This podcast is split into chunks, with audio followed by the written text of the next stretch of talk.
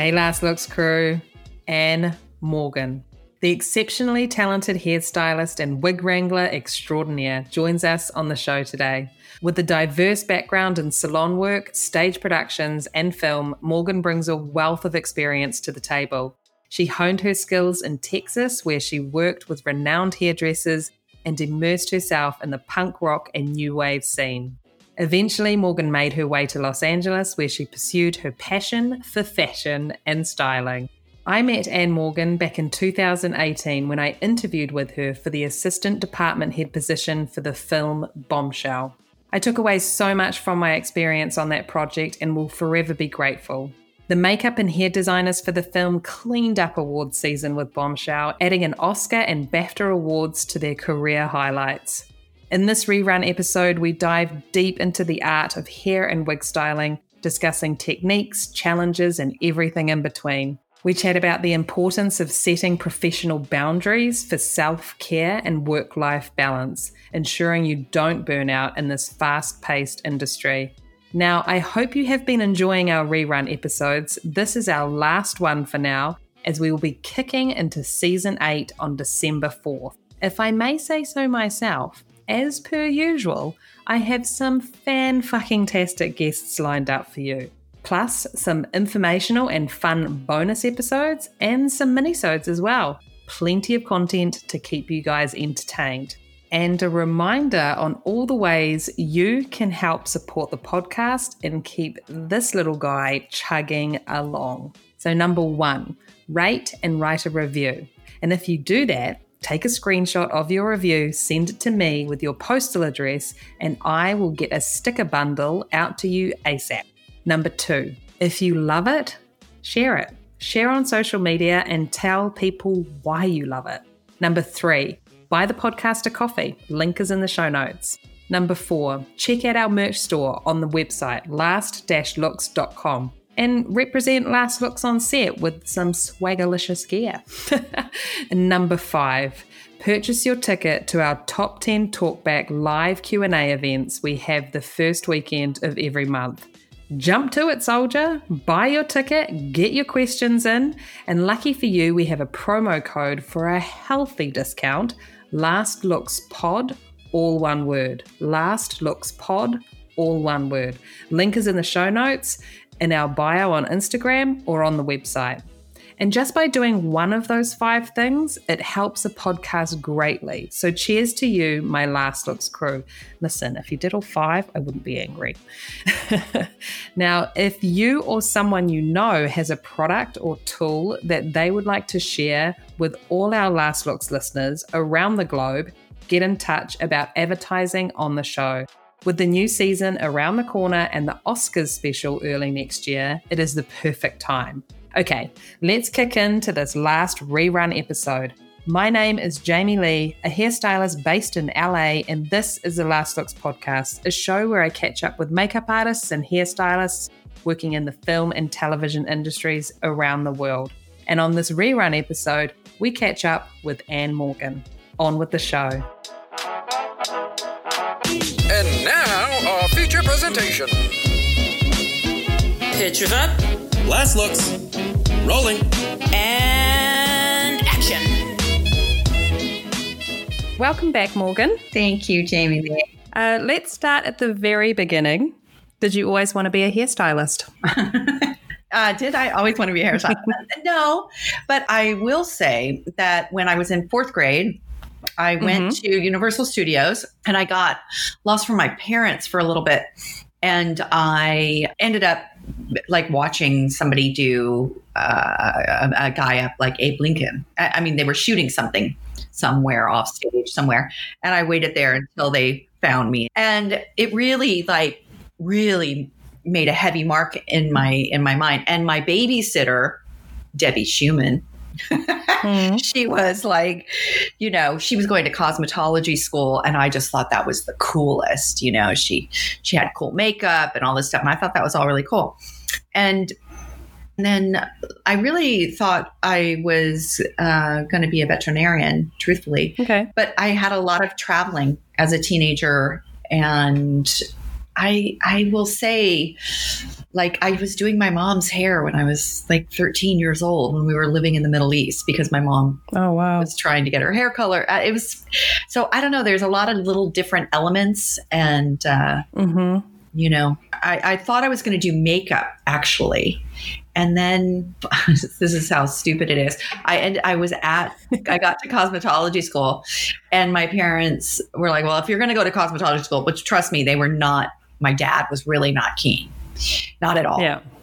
And he's like, you know, if you're going to go, then you have to get a job and it has to be in a junior college because, you know, really they thought I was going to bail on that and then go to college for real. Yeah. I went to San Jacinto Junior College, which is outside of Houston. My parents were living in, uh, in Clear Lake by NASA in Texas. And I got there and they were like, yeah, you don't need a license to um, do makeup. like, what? what? You could just do it? And then I was like, well, you know, my parents thought I needed to do that. So I did. And, okay. and I liked it. Thank goodness. yeah. Yeah. Yeah.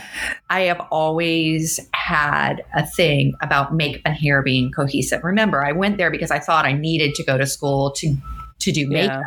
And I had Mhm. been doing some hair, like I enjoyed it. And I remember that my project at the end was a makeover. And it was this girl that worked in like at a restaurant that my brother worked at. And Mhm. I remember I did this full makeover and I gave her a perm and we cut it and I did her makeup and like the whole thing. So when I finished school in Texas, um, Mhm. I was, you know, still living with my parents. I'm like 19 years old and I get a job at a salon that has a New York hairdresser, Eddie. I can't remember Eddie's last name. He would come in from New York every other weekend to do all the socialites, the Houston socialites Oh wow. all these blondes. And then the the guy who owned the salon, his name is Jorge Enrique Ortega. Jorge was um, Cuban via Spain via New York. Super, super talented. Had major, major hair cutter. Probably one of the best hair cutters I, I could ever think of. Like an incredible hairdresser. I went to work for them and in like an apprentice program for a year, working under them, washing hair, you know, learning to blow dry, helping set hair, handing Eddie foils, like this kind of Yeah. thing. Learning, learning, learning. Learning every day. It was a little itty bitty salon, and I started to be able to take clients, you know, and that kind of thing. And then we got this other salon, and Jorge wanted to open a salon that was bigger and purely like new wave punk rock hair. No, no hot rollers, no brushes. You had to learn to blow dry hair with your hands. And we did clipper cuts and we did extensions. And Antenna from London came over showed us what they were doing. Then we did clipper cut classes for the African American salons in Houston that wanted to learn how to do, you know, the new wave kind of haircuts. And we were, uh, um, we had a, an amazing space. It was like 5,000 square feet. We would go to New York for sure three or four times a year to buy clothes for the punk rock new wave kind of clothing store that we started downstairs, which was me getting to like so cool. you know, be like, George, we uh, we got to buy this, we got to buy that. It was amazing. So we'd spend, you know, debaucherous times in New York in the eighties, Yeah. so hardcore, so partying, and then coming back to Houston and you know having the clothing store downstairs, and we ended up with I think twelve or fifteen hairdressers upstairs all really cutting edge. And it was the salon we gave fashion shows at the nightclubs with our clothes and the hair, and we did photo shoots. See, look at that. See, you were doing all three things. I, that's exactly what happened. And so then I came to LA and wanted to do that. I was doing photo shoots, you know, that would come into town. Also, all the bands that would come to town. Like I remember Depeche Mode coming to town, David Byrne, like all these guys, X. We did their hair. They would come into town Oh, cool. and they knew that Yeah. we were the salon to go to. So if somebody needed their hair done, we would do the hair. So it was great. It was the 80s. that is pretty awesome. cool. Yeah. Yeah. Yeah. That's so cool. Yeah. So that's me working in a salon for five years. And then, um, and then I just really wanted to do fashion. I just really needed to leave Texas. I wanted to go to Los Angeles because I knew about Cloutier. So it was called Mhm. Celestine Cloutier. I knew about them and I wanted to go and be represented by them. Actually, it was Cloutier and they started the baby agency Celestine Cloutier for new artists.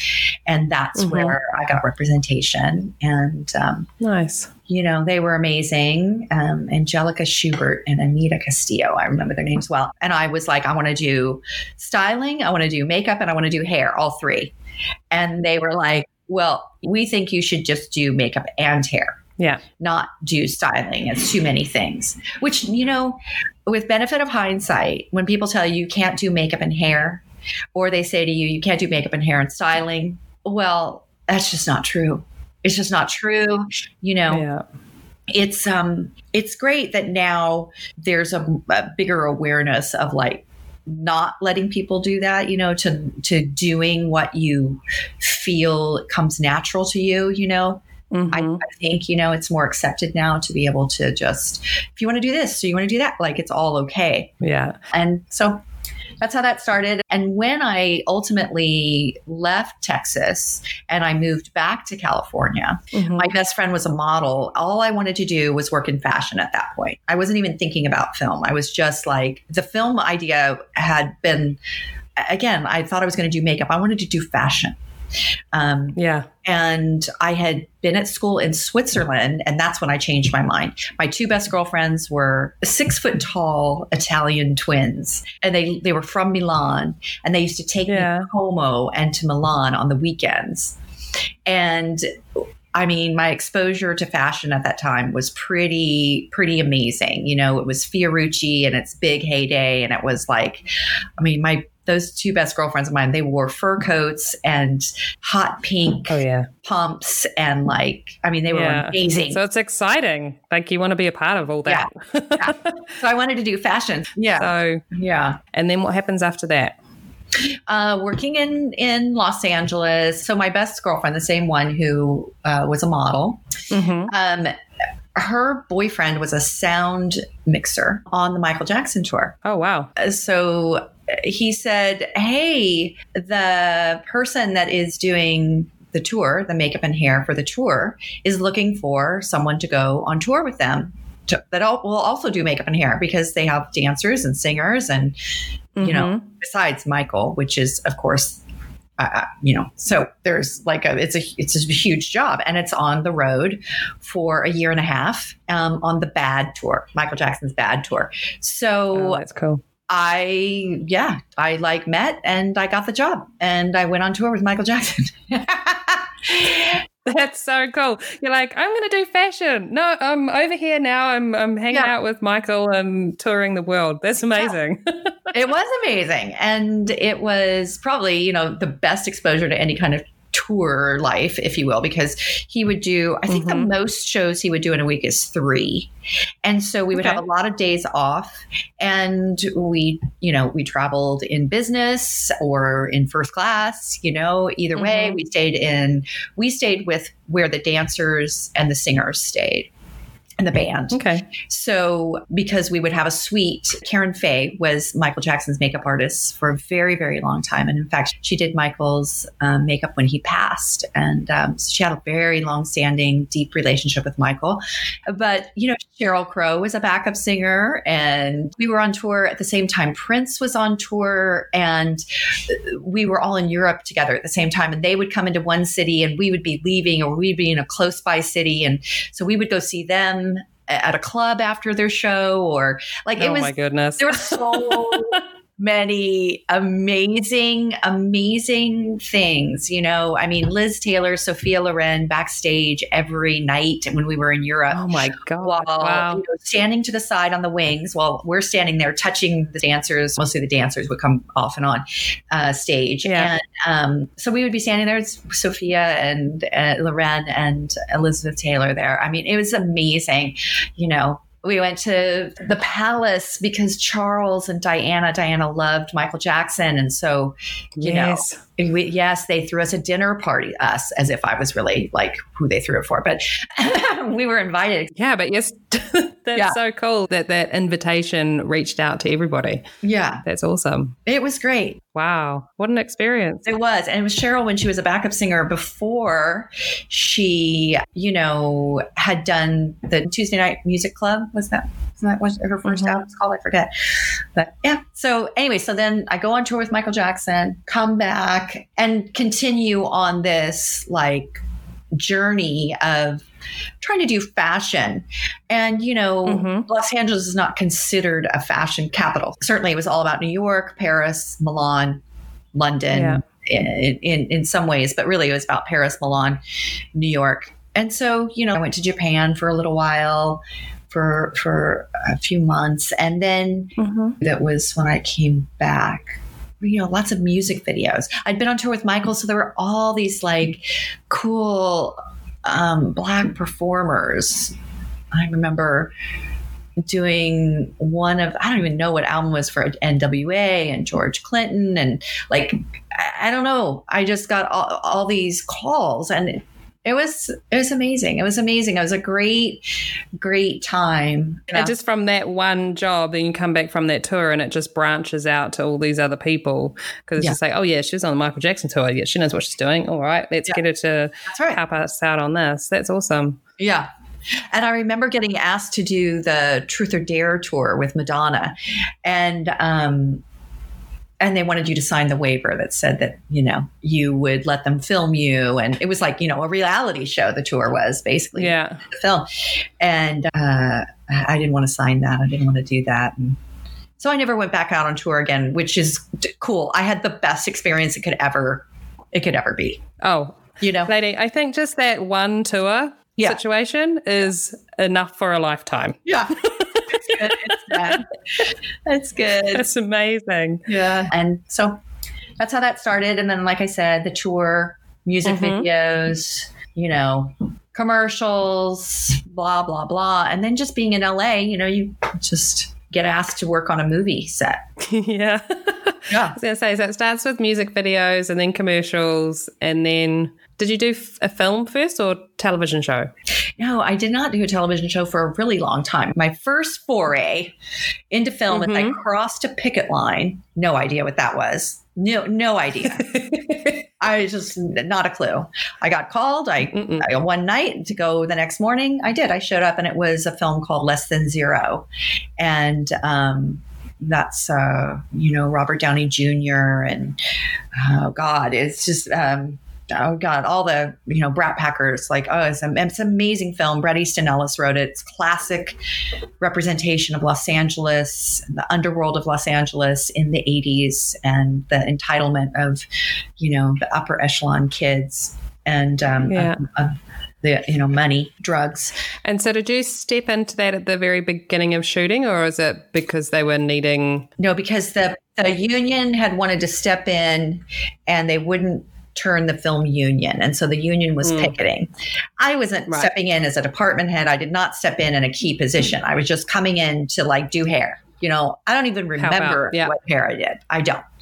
it's not too exciting, and no, no, it- not because it wasn't exciting. It's just it's so long ago, and and really, the first real film that I went to work on was a film in Texas uh, Mhm. that the sequel to the Last Picture Show, and it was called Texasville, okay, and that was with Jeff Bridges and Annie Potts and. Um, Oh God, Timothy Bottoms and Peter Bogdanovich directing. And it was, you know, I want to say it was like five or six months in Wichita Falls, outside of Wichita Falls, we stayed, I think. And we shot in Yeah. Anarene. And it was like the real proper movie experience. And it turned union. Now, I actually, uh, my story of getting into the union took me almost five years to get in the union. They did not want to let me in. It was Yeah. a very closed door at the time. It was not a good experience for me. And um, it was very like, they just didn't want to share information. They didn't want to have people in. They weren't interested in what anyone would bring to the table that was not already like connected somehow. yeah. I don't know if it's that much easier now. mean, it's still difficult. It's still hard. I still talk to people who it's, you know, it's taken them um, three to 10 years to kind of Yeah. get into. So I think a bit of it has to do with, well, it's definitely hard work, but also a bit of luck. You just need to get on the right thing at the right time. And Yeah. it's tricky. It's really tricky. I, I I think that I don't know now if it's like who you know per se, but certainly who you know can help get you onto a job, say before the union has before they've made a deal with the unions. You know, Yeah. I, I certainly get hired on jobs before the union deals are set and made, you know, and you can say, I want to bring this person and that person. But, you know, sadly, what we did is we got rid of, they got rid of, you know, an apprentice program that exists, and we don't offer that up. And that would not only give us better hairdressers, um, Mm. but it would give a system that not dissimilar to what happens, you know, in England with this incredible training program and cra- of craftsmanship and reverie for craftsmanship, you know, Yeah. Just being able to work your way up instead Yeah. of and learn. I mean, uh, yeah, I was lucky enough to kind of come up through this industry. We didn't have unions in New Zealand. So, my first film job, I was working under Peter Swords King mm-hmm. and working with Peter Owen wigs and mm-hmm. training like that. Now, that is something that couldn't happen it doesn't get any better than that. I mean, that is literally No, like, it couldn't. It couldn't happen in Los Angeles because there's no way I would be able to get anywhere near a job that someone of his caliber is on because of that union wall that is yeah, there. but, right. So- but where, where did that take place? New Zealand. yeah, outside of Right. So you were a hire in a place that didn't have enough hairdressers just that would be that they would have known, right? So, you know, that that that then then we go, okay, so we go to Georgia all the time or we go to Louisiana, Mhm. North Carolina, or all of these right Yeah. to work states. The difference Yeah. is, you know, person to person, there's a difference in a work ethic, you know, and Yeah. and location to location. Like in New Zealand, I would venture to guess there weren't a lot of competitive films that were like vying for your for you to be on. You know, like he was there, so he was the game, right? So that was, and a total luck of the draw. You have the best training possible, like under the most Yeah. incredible, you know, hairdresser, wig maker uh, possible. Um, and but the the I don't know. I don't know why when we go to different states or cities, you know, it, it's hard to find hairdressers that want to stick with the task or have enough interest in what you're doing. I'm not saying they don't, but people will Yeah. jump ship all the time like, "Oh, I got another offer to go over on this movie or whatever." And so their resume builds up, but you know, they haven't finished anything. and that's not to say that goes for everybody because there are great No. hairdressers in all on all of these places as well. I'm just talking about in big general swaths. So your circumstances were a Mhm. very isolated circumstance. So you were lucky, so lucky. We don't, and we don't offer that program here, like you said, in Los Angeles. Yeah. I mean, I feel like that must there must be just a lot of a lot of people who working on non-union jobs and a lot of those non-union jobs they may be the only hairstylist on that job and they don't have anybody to kind of work with or work off or learn from and they're just kind of working it out themselves as they stumble along to figure it out. Then by the time they're in the union, some people think they've got it worked out and know what they're doing because they think they've worked it out. so they, they're like, "Mm, I don't want to learn anymore. But then there's a whole bunch of people who are like, yes, now I'm in here. I can get to work with all of these other hairstylists and I can learn, learn, learn. But it's just such a shame that there's that that wall that they have to kind of climb to get over to get to all of those mm. people who can teach them. Yeah, I know. Well, that's that's the thing. When we in in 706, you know, we got rid of that training program of where you are designated a journeyman or a trainee, and in order to be a journeyman, you would have to take the test, which was a very baseline of what was expected. I think it was it was very dated even when I took it. I would say that we do offer classes, you know, I say we, Yeah. the union 706 Mhm. does offer classes. I don't know how accessible they are to non union um, hairstylists. I don't know That's if the they are, Yeah. which is a shame. You know, it's a shame because, it- you know, there should be some classes that are offered or, you know, a package or they pay a certain amount or something to be able to be participatory. I think we should have some type of apprentice program on a set, you know, Yeah. a lot of there are a lot of um, makeup artists that are able to bring on makeup PAs that come out of some of the makeup schools, and you know, Mhm. I think that would be a great thing to explore for um, hairdressers. You know. But I didn't have training that was formal. You know, I did in a salon, but I learned by the Mhm. seat of my pants, you know. Yeah. I think there's an, um, you know, of course, there's a, a certain amount of that that is going to happen for everybody. For sure, for sure. But you do need that moment where somebody then does show you Yeah. something. Noriko Watanabe um, actually showed me with Peter Owen, you know, how to work with his wigs. And without the expertise that Noriko showed me and that shared Yeah. with me, rather, and what Peter shared with me, not knowing me, but through the introduction of Noriko, you know, Yeah. I, I, I mean that that totally changed my game. That was um, Gangs of New York, so Yeah. uh, that changed my game for sure. Yeah. It's priceless. I mean, Yeah, I'm always under the the thing of like whether it's a wig out of a box, whether Mhm. that's you know from Wilshire Wigs or if you get a John Blake wig, you know, which saves our asses like a gazillion times over on any given production.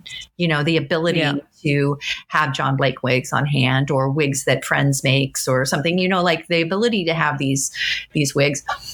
Um, that we can either have a new front line made, you know, a hairline made for, or we don't have time for. So you have to make it work. Mm. Like, but I am under the belief and the analogy of working with those is the same as when I'm working with a Peter Owen wig or a Wigmaker Associates or Marcial Carnival's wigs. You know, I mean, I just, you have to treat them if you treat a, a, a, a great wig can look not good and a Mhm. bad wig can look pretty good you know like this it depends on who's putting the wig on you know like yeah. how you're doing it i don't mean like one you know by name i just mean by No. like how you are approaching it and and um you know Uh, I think there's definitely a, a hole in the system for some really decent wig training.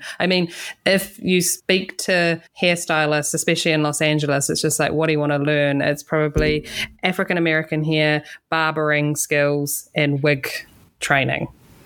yeah I would say are the three kind of top things of like I'm not getting enough of knowing how to do these things. Right. And it might be because maybe they didn't work in a salon that had a lot of male clientele, so they didn't do a lot of men's grooming and you know Barbering. barber style haircutting, um, or they just have never touched a wig before. So they're like, how? Where do I start with this?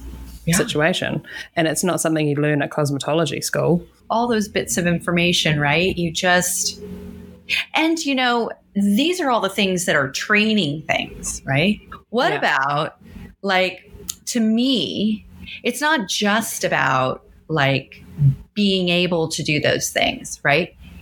I what I have a huge thing about like why isn't a Vogue magazine cracked open on set? Why does someone not know who, you know, Margiela is versus who, you know, Dior is? Like, what's the difference? And who was Halston and who was, you know, uh, Piero Tosi? I mean, you just kind of want to educate yourself along the way as much as you can with a voracious appetite for whether it's an, an eye for the design or the color or the cuts or whatever. Take a subject matter that you like and expound on it over and above what you're doing with hair because it informs it and it influences it and it inspires it, whether it's art or, yeah. you know, fashion. But fashion and film, you know, they're interlaced. And so for us to ignore that in film is to our detriment you know. I know I'm guilty of it. I, I put my hand up. I'm I'm terrible at that. And I just spoke to Kerry Warn the other day, hairstylist, and he his advice for anyone getting into the industry was just research, research, research. And I was just like, yeah, it's true. And that made me think, yeah. And he's like, just, you know, not even, don't just look in the magazines, but get the fashion books and the, you know, That's like right. really, and look at the history and look at the, you know, and it's just like, ah, oh, yes, I'm guilty yeah. of not putting aside the time to really dive into that stuff. Well, and you and know what's important. it's super important. And you know what's really, you know, he's what Kerry. First of all, icon, right? I mean, just bow down. Um, Kerry, you know, like you just said, um, he said fashion books, and you know mm-hmm. what's most poignant about that is that when a designer designs a silhouette of the clothing the reason they are designing a hairstyle onto that drawing or have a say mm-hmm. onto it or whatever is because that is part of the balance of the silhouette. So when we do a period film and you're dealing with like an 1880s, you know, hairstyle versus an 1860s yeah. hairstyle. And you see like in 1860s, mm-hmm. you see that low silhouette at the nape. You see that flat bosom. You see the really wide skirt, you know, big.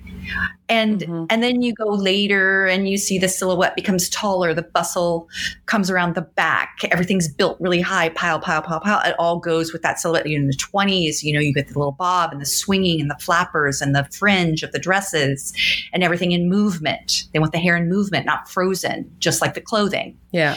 And then you know you go into the 50s and the tighter silhouette and the and the wiggle skirt you know, the butt is just like the head, you know, it's like mm-hmm. this curvy little silhouette and the butt yeah. is the same.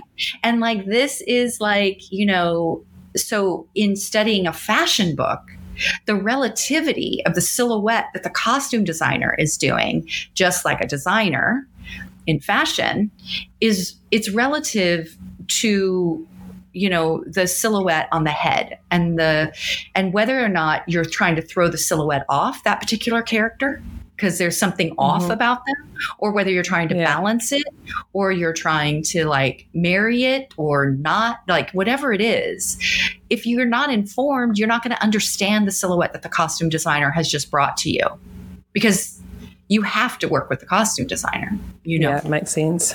Yeah, absolutely. So if we go back to getting into that f- first full time film that you did, how long after that was it until I think because it looks like you were doing some personal work and then you got into some head of department work. Right. How did that journey all go for you? Well, basically, you know, I did that film, didn't get into the union. And I want to say it's about five years till I get in the union from mm-hmm. from that point. And okay. not for lack of trying, but basically every time I was on a film, uh, you know, I was a star request star request again and again and again. And then ultimately, what happens is I'm on Truman Show with Jim Carrey, and we're shooting in Florida, and the union knows that I haven't joined, and Paramount steps in and says they're going to shut it down unless you join the union. I'm like, I am happy to join the union, and they're ready to let me in. and oh, um, wow. and um, it, it's a it's a much more longer story that I won't um, it always is, lady. Is. In one weekend, it went from Friday, do I uh, will I join to mon- you know me flying out of town and flying back in, and on Monday morning we were shooting, and it was because I was now, you know, uh, properly in the union. Thank you, Paramount. And so, yeah. you know, um, so from then on, I still continued. My work was um, as a personal star request, and often they would say, "Will you department head?" And sometimes I said yes, and sometimes I said no, depending on many different things about it. So um, there's no blanket statement for that. But you know, it wasn't until later I had an now remembering all this time I don't have an agent. Okay, Mm-hmm. and uh, then I ultimately get an agent. I'm like one of the first people in the business with an agent. And it's just a whole, that's another whole journey. Agent in film is what I want to say, not yeah. an agent, because lots of people in fashion, including myself, had an mm-hmm. agent, you know, but yeah. anyways, yeah. So so mostly it was like that. But then I had an agent who said to me, "No one's going to take you serious unless you're a department head." And I was like, "What? What are you talking about?" And somehow I fell for that, and um, which is stupid because it's so not true. Well, um, I mean, looking at your resume, it looked like you were being taken seriously. I don't. yeah, you were working on great stuff with fantastic talent. I don't. Yeah. Anyhow, yeah. carry on. I don't know. I, I think everything teaches you something. Each project. Yeah, absolutely. I mean, that's the beauty of um, what we do is that each job has a different crew, and you get to meet so many new people and learn and have different experiences. It's awesome. Um, out of all these amazing things that you have worked on, um, do you have a career highlight thus far? As far as the experience of shooting goes, and like the creative side of things with characters and things like that, what what stands out for you? Well, so first of all, so many great experiences, and yeah, really uh, so so lucky and um, i don't know somehow it just sneaks right up on you that all of a sudden you know it's been so many years or so many films or whatever and i don't know how it rolled into doing so many wigs but did it's because you're amazing at what you do, Morgan. Your wig work is phenomenal. So, you know, word gets around. I guess soon, you know, soon the world will get out that everyone goes, oh yeah, there's a lot of people that do good wigs. Forget about Morgan. Um, what do I want to say? Highs. Well, p- things that stand out to me. Well, first of all, I just want to say that you know, making movies for a long time, mm. when you were going away on location, always so immersive, and in that you really got to know the crew because you weren't using your phone all the time. We weren't on the phone all the time. ADs yeah. didn't ads didn't ask you questions via text and mm-hmm. um, you weren't expected to answer the text answer the emails run the department do sync on set submit to some you know, uh, studio's um, continuity system, or mm-hmm. you know, and make sure everybody gets their turnaround and doesn't get meal penalties and has NDBs, and I mean, it's just like the list goes on and on and on. And so you used to be able to do hair, like just doing hair and. yeah. And you'd have a full, you know, you'd have more people in the department, I felt, designated mm-hmm. to different areas. You know, it's important to have someone that runs the background room. It's important to have your key that helps you run things, and then your third who helps with the continuity and also then that relationship with your fourth or the person that's running the background room. Kind of is like a basic mm-hmm. structure. But more, but what I was getting to is it was so great to be on set and get to know everyone. You got to know the grips really well, the camera department really well, like the pro- every single part. So there was really a lot of great relationships. That's one thing that I kind of miss, which makes me sound really old, but that is the one part of the camaraderie of it all that is um, that becomes more constrained now you know because we have so much separation and so much constraint on getting so many things done in one day and on a tighter schedule but the things that are the highlights to me for sure gangs of new york for sure mm-hmm. the opportunity to you know uh, have the experience of, I'll tell you what, Cameron and I flew to New York, met with Marty at his offices in New York, Scorsese. Yeah. yeah. We got on a Concorde. Cameron says, why don't we fly to the Wigmaker together, you know, and we'll go together. And that's what we did. We got on a Concorde we flew to England and we had a driver waiting who drove us over to Bristol and we saw Peter. And then, you know, we just had this great journey. And from the beginning, um, you know, the things that, that um, Noriko shared with me on that job and shooting at the stages that in Rome, you know, Cinecittà uh, just was Fellini's stages with Marty Scorsese with some of the most incredible sets I, I think I've ever been on. Wow, that's cool. Just um, incredible. That is a real high point for me. Walk the Line is probably another high point for me because the music and the performances and the designs that I did with um, for Reese's character June Carter, it was yeah. really something special. And James Mangold was just. It was great. It was just great. Going to set every day with that music was just a phenomenal experience. Those are two things that like stand out in my mind. And then, um, you know, recently I did Mrs. America, which is running on FX for Hulu right now, as we have so many different formats. And the creativity level of that, of all these characters in wigs and Mm. their their um, arc, and working with Rick Findlater, who is just such an incredible hairdresser in his own right and department head. And that's never the experience unless you're a personal getting to work with somebody who's running a show and someone certainly as phenomenal as rick. And then of course Kerry Warn being there. Like it was just a great honor and really creative. So That's true. yeah. Yeah. As far as as far as actual projects and well god wouldn't i be remiss if i didn't say anything about bombshell i mean look what that that that that certainly that out pretty good that panned out pretty good Well, maybe we should we should touch on last award season because um, you you guys cleaned up. That was amazing. It was amazing. It was amazing to watch. oh you were there you were there jl Oh yeah, no, but just come on you're part of the reason i mean we cleaned up i might have got to hold cleaned up. you know i might have got to hold the statue but woman without you like it wouldn't have happened and you know it was a very difficult job But also, I think there's so many people who are kind of curious about how award season works. Like, not not everyone kind of gets into that realm of just this whirlwind that you seem to go through at that time of year, and especially being nominated for so many different awards for the same film, and just what that entails. And luckily, it seemed I could be wrong, but you seem to be available to actually participate in that whirlwind. I feel like if someone's working full time, that may be very difficult to actually really soak it up and enjoy it. yeah it was it's funny It looked like a because full time job for you. yeah, yeah.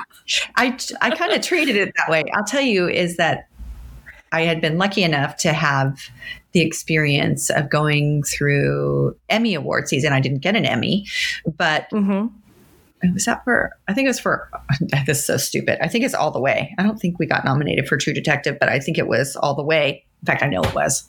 Yeah, it was all the way. Okay. Um, Yeah. and so I kind of knew what that was. And HBO was very, you know, supportive on that and whatever. And so that was good. But um, I, I hadn't done a lot of television. And so I felt a little bit like a fish out of water on that. Wasn't quite sure where I fell. And even though, you know, blah, blah, blah. But it was a great, Mhm. you know, experience and, you know, all that kind of thing but this time, this time, first of all, to be in the Mhm. company with Kazu, who is a veteran of this, and certainly, Yeah. you know, class favorite, and um, and right and rightfully so, Yeah, absolutely. And and, um, and to be there with Vivian, who I have a long-standing relationship with, and I've known her a very long time. We met like way back on Sweet Home Alabama, and then later worked on Lemony Mhm. Snicket. She was actually um, assisting Bill on that, and then um, I introduced her to Hilary for Amelia, and so we've had a long history. Um, Oh, that's cool. Yeah. so that was cool. Um, but Kazu was very busy, and um, Vivian was busy on a film that was starting up, and so they were intermittently available. And so there were times when I was doing things on my own, and then a lot of times we were clearly trying to do things all together. But I had just Mhm. come off of Mrs. America and doing some reshoots for Top Gun, um, where I was doing Jennifer Connelly, just Jen. Oh, nice. And Yeah. um, so I was feeling like super, super tired from five months in Toronto and a two year stretch with no break. And I thought, this is the perfect timing. It's Christmas, and I'll take a little time off. Not imagining what I was signing up for. I really was about did to it. happen. Yeah. And, you know, it was amazing. It was a whirlwind. It was a learning experience. It was never less than overwhelming and at any Mhm. given moment. And Yeah. I am so, you know, humbled, seriously, and so grateful for the experience. And it was, and it was like every, the company that we were in, you know, I mean, everything. But it was, um, it wasn't what I necessarily expected. And I'm not sure what I expected because I never really, really had a head game on for like I want to get an Oscar here. You know, um, you know, you just Yeah. do the best you can on any job, right? I mean, I don't think we were talking about that on the show, JL. Mm-mm. Nope. Nope. We are just trying to do the best job. We were too busy. Too busy. oh my god. Too too busy. Yeah. But it was a whole thing. You do have to like rally up and be prepared and be rested and be thoughtful. And, you know, sometimes you make missteps. You know, there are moments where I was like, God, I meant to say this and I wanted to thank that person or, you know, and, and it's all happening so fast, you know, and there's a lot of different Yeah, I was going to say it's it's so much in such a little amount of time, yes. Yes. and So, everyone wants a piece of you. I'm sure they want to know Yeah. everything and have a chat to you, and Yeah. yeah, it must be absolutely exhausting. it is and, and and have your bank you have your bank account padded because no matter how many lovely gifts you get it's Yeah. never you know it's never enough. You're still going to need more Mhm. shoes. You're still going to need another dress another outfit. You're going to need like i mean it just Oh. never ends. It's like it's like the black hole of you're like I, I i really really want that new celine bag. I didn't know that i was going to have to buy a gown Lady, you you represented beautifully. You looked fantastic for for all of it. I would you. be like, oh, what sweatpants am I going to wear to this one? No, maybe not that bad, but Hardly. what sneakers? No, no, you looked amazing. Um, I also wanted to touch on as a designer and head of department, what what are you looking for when you're putting a team together of hairstylists? What's Um, important for you? The first thing I look for is people that do things differently than I do. Um, Mhm. In what I want to say is that each person brings something to the table that is maybe my weaker links. So, like, weaker like my my own weaknesses i like the department to be filled with people that have diversity in the talents that they bring to the table Yeah.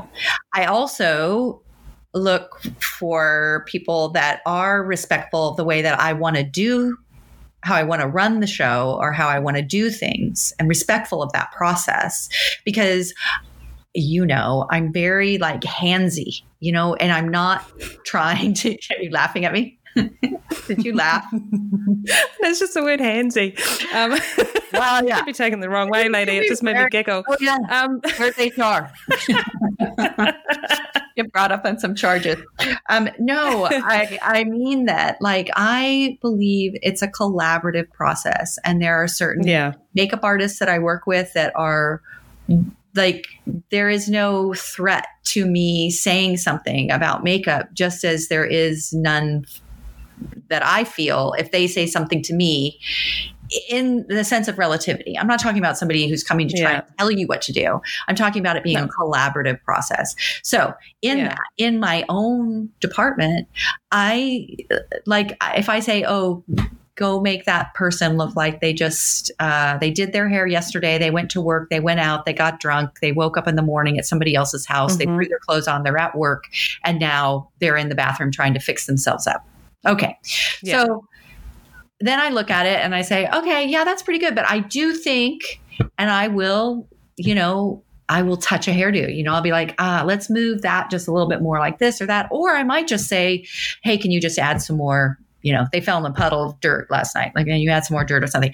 I may say something, but I like people to just feel as though it's a collaborative process with me because ultimately, if you're the department head, it's your overall schematic that you're trying to, you know, uh, have represented on the screen. And that's where Yeah. it needs to be cohesive. It's not because somebody can't do a roller set that looks great. It's just maybe I Mhm. wanted it to be bigger. Or maybe I needed maybe I didn't articulate it well enough. You know, I try. Yeah. And it's just, I think, as that team member, it's just, yeah, remembering that it's the designer's vision. You're trying to help that along the way and to not take it personally, I think. Yeah, and it and it may not be because you didn't do it right. It may Yeah. have nothing to do with that. Maybe I've changed my mind, or maybe some other information came our way, or maybe it's not turning out in the way that I was like, oh, yeah, mm, maybe not such a good idea, huh? Like, there is that. I can be totally wrong. Um, and, you know, it's not to say somebody else can't do hair better than me because maybe you do the wigs better than I do, or maybe you do a haircut better than I do, or maybe you can add wefts in better than I do. I don't know, you know, any given number of things. Certainly anybody can be faster than me. but, you know. but there is nothing worse than if you're trying to explain, oh, could we just adjust this a little bit? And somebody, you know, get their back up and storm off in a huff. It's just like, well, what just ha- what just happened? Yeah. Like, this is a team effort. Like we're doing this together. Don't. yeah. And you just hope, yeah, and you just hope that you know, you try and I mean, and you know, given no sleep or long hours or mm-hmm. just whatever is happening in life or relationships with ADs or production or actors, like any number of things can affect so many things. And we're in this like, you know, five by 20 foot trailer jammed in there day in, day out on 16, 17 hour workdays very often, you know? Yeah. And I think that you just hope that everybody communicates. And like if someone's feeling less than or feeling like they're treated less than you want someone to be able to come to you and speak to you. But i do expect somebody to show up and i do and i mean show up by like do the job be mm-hmm. communicative and you know you know just be a team player. Like that's really yeah. Be able to go with the flow of yeah. how it all goes. Yeah i think so. I, I think, you learn pretty quickly in the industry that it is a team a team effort and you've got to work well with others or otherwise you're just in the wrong line of work. Yeah and and by the way what's my show this week you know you could have another show eh, in another 3 months and it's your show and not my show. You know what i mean? It's just yeah. when someone's hired as a department head you have to respect the fact that they've been hired as the department head because of what they had to say about the schematic of the look of mm. the film when they met with the director and or the producer or you know uh, all the powers that be so yeah, that's a good thing to remember mm. um, throughout your career do you remember one piece of advice that really stuck with you um, the first thing that comes to mind is to never run now i know that sounds like mm-hmm. a funny thing but an old makeup man told me he said to me, You mean physically? Physically. He said, Do not run because if they see you run once, they will always mm-hmm. have you run. And what that parlays into is not just don't yeah. run, but like mm-hmm. if you say that you need five days to get a wig ready, and I think you mm-hmm. and I mm-hmm. may have certainly spoken about this before, but if you need five days to get a wig ready, which to me is the bottom line, I don't see how yeah. you make something move and work well in less than five days. You can, but if you say that that's what you need, you say that to the wig maker, you say that to production, the actors know they have to come in for a fit, a follow fit, maybe another yeah. fit after that. Like, you know, just to get it right so that no one waits on the day because you've worked out the details. But the second production yeah. doesn't understand that that that's what you need. And may, I say five days. You know, you might say you need three weeks, or you might say you just need 24 hours. But when you cut yourself short, which is just like running, when you yeah. cut yourself short, they will see that you then ran and got back there in two minutes versus the 10 minutes it was going to take for you to get in a van and have somebody drive you and get out and get that and get mm-hmm. back in the mm-hmm. van and drive right back. You know, they will always ask you to do that. And that just exacerbates already a heightened sense of like how you get the job done well professionally and in a way that you survive to the end of the show and you haven't killed yourself. Yeah. You know, like by way of, you know, you're so beaten up. So I just think that it's important to like state what you need and to, it's not to say to not help production. That's not my point on that. The point was to no. ask for what you need and to not, you know, kill yourself trying to do it. Instead, just dedicate yourself to making sure it's done yeah. well. Well, it's helping you help them, really, right. isn't it? I mean, right. and problem solving, you know? Yeah. yeah. So, that piece of advice that you were given, is that what in turn you would tell somebody else?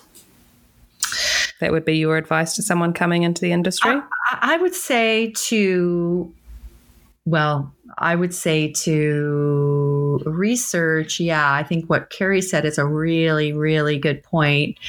Um, Mhm. I would say just to have the voracious appetite for learning, to Yeah. understand that each film you're learning something and each project you do that you're never knowing everything and it's Yeah. good to have it's good to have um, goals it's good to be like i want to run a department but it's also Mhm. important to understand that it's a constant learning process and to always be eager to learn and to try somebody else's way and you know yeah i think that's Absolutely. It ties into his research. You know, it's just all learning, learning, voracious appetite for learning Yeah. and keeping your bar high. You know, convince yourself that it's as good as it is. Like, Yeah. if it doesn't look good to you, you know that it doesn't look good to other people. you know? so, Yes. uh, I like to think like that anyway. Although there's times where you're, I, I, I imagine you were probably told this as well that that you see things on a higher level than most Right. everyone else, and it's like that's not a bad thing no, all. it's not, it's not a bad As thing. you say, it's keeping your bar high, yeah. so all of those other people do think it looks Right. know. I mean, and you don't want to, and you don't want to overly futz. That's the other thing. You know, sometimes somebody sits down in your chair, and what's the, the thing is like the hardest, the hardest haircut is a blunt bob. Why? Because you don't understand. If you can't draw a straight line, you can't do uh you know a painting if you can't cut a Yeah. straight line and i don't mean that in the most elementary way i mean it it is the hardest haircut is to make a bob swing and fall and look beautiful in all of its movement so Mhm. it's like the baseline is the most important line and if you pull yourself back and you don't overly like you can futz with things but you gotta you gotta know when you gotta stop sometimes Oh, it yeah. takes somebody else saying okay you got you gotta stop Lady, that's that's what used to happen to me. I used to go to hairdressing competitions, and my boss would stand behind me in the mirror for the first couple of competitions I went into, and she would do that signal, uh, you know, hand across the throat, like that's it, stop, like Yeah. walk away, Yeah. because she knew that my where I uh-oh was lacking was that I kept just kept fussing because I was like, oh, I've still got time. I'm just going to keep faffing with it. uh-uh And she's like, no, you'll just you'll go too far that's right and she would stand behind me and it, that would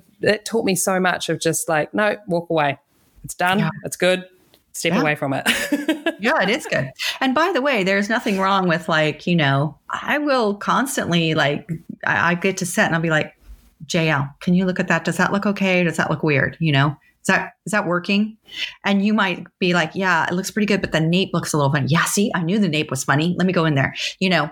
Like sometimes you just need it and sometimes they just got to get on get them out of the trailer.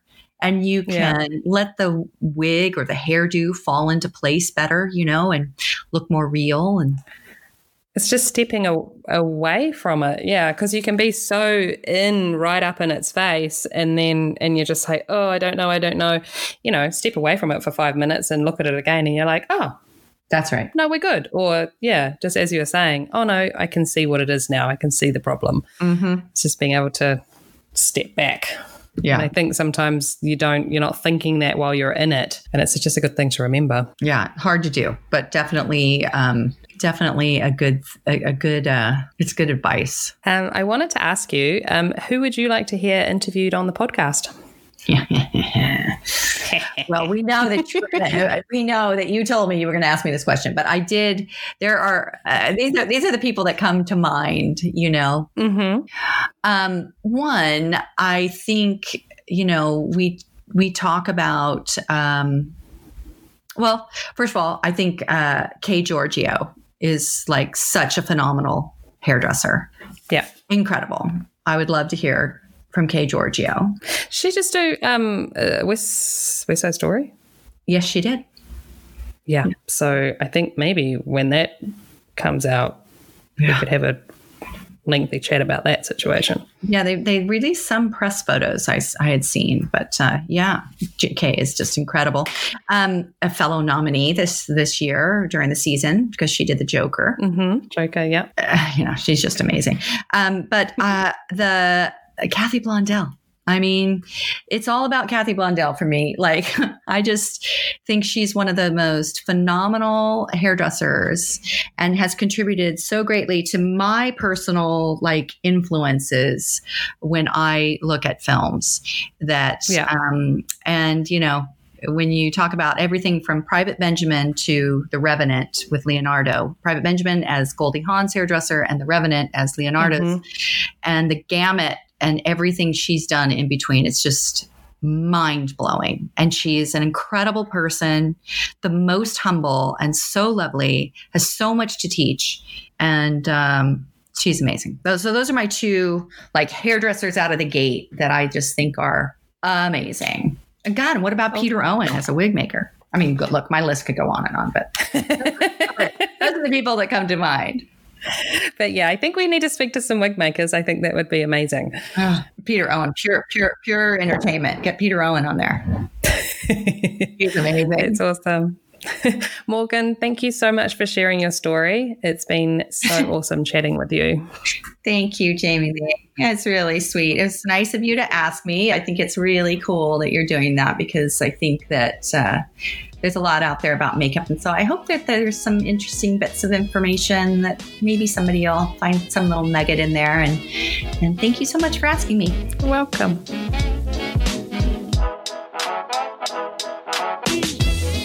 Okay, Last Looks crew, thanks for listening. And remember, if you love it, share it. A quick scroll down and you'll find our show notes. Or maybe you'd like to give your support and leave a five star review. Go on, Search the Last Looks podcast on Instagram, Facebook, or TikTok, whichever one tickles your fancy. And a massive shout out to the husband, Brett Stanley. Without his patience and tech support, this whole podcast situation simply does not happen. And cheers to Liliana Rose for her fabulous voice acting talents. Okay, Last Looks crew, that's a wrap for me. I don't need to be told twice to get out of here, so bye. I'll catch you on the flip side. That's a wrap, people.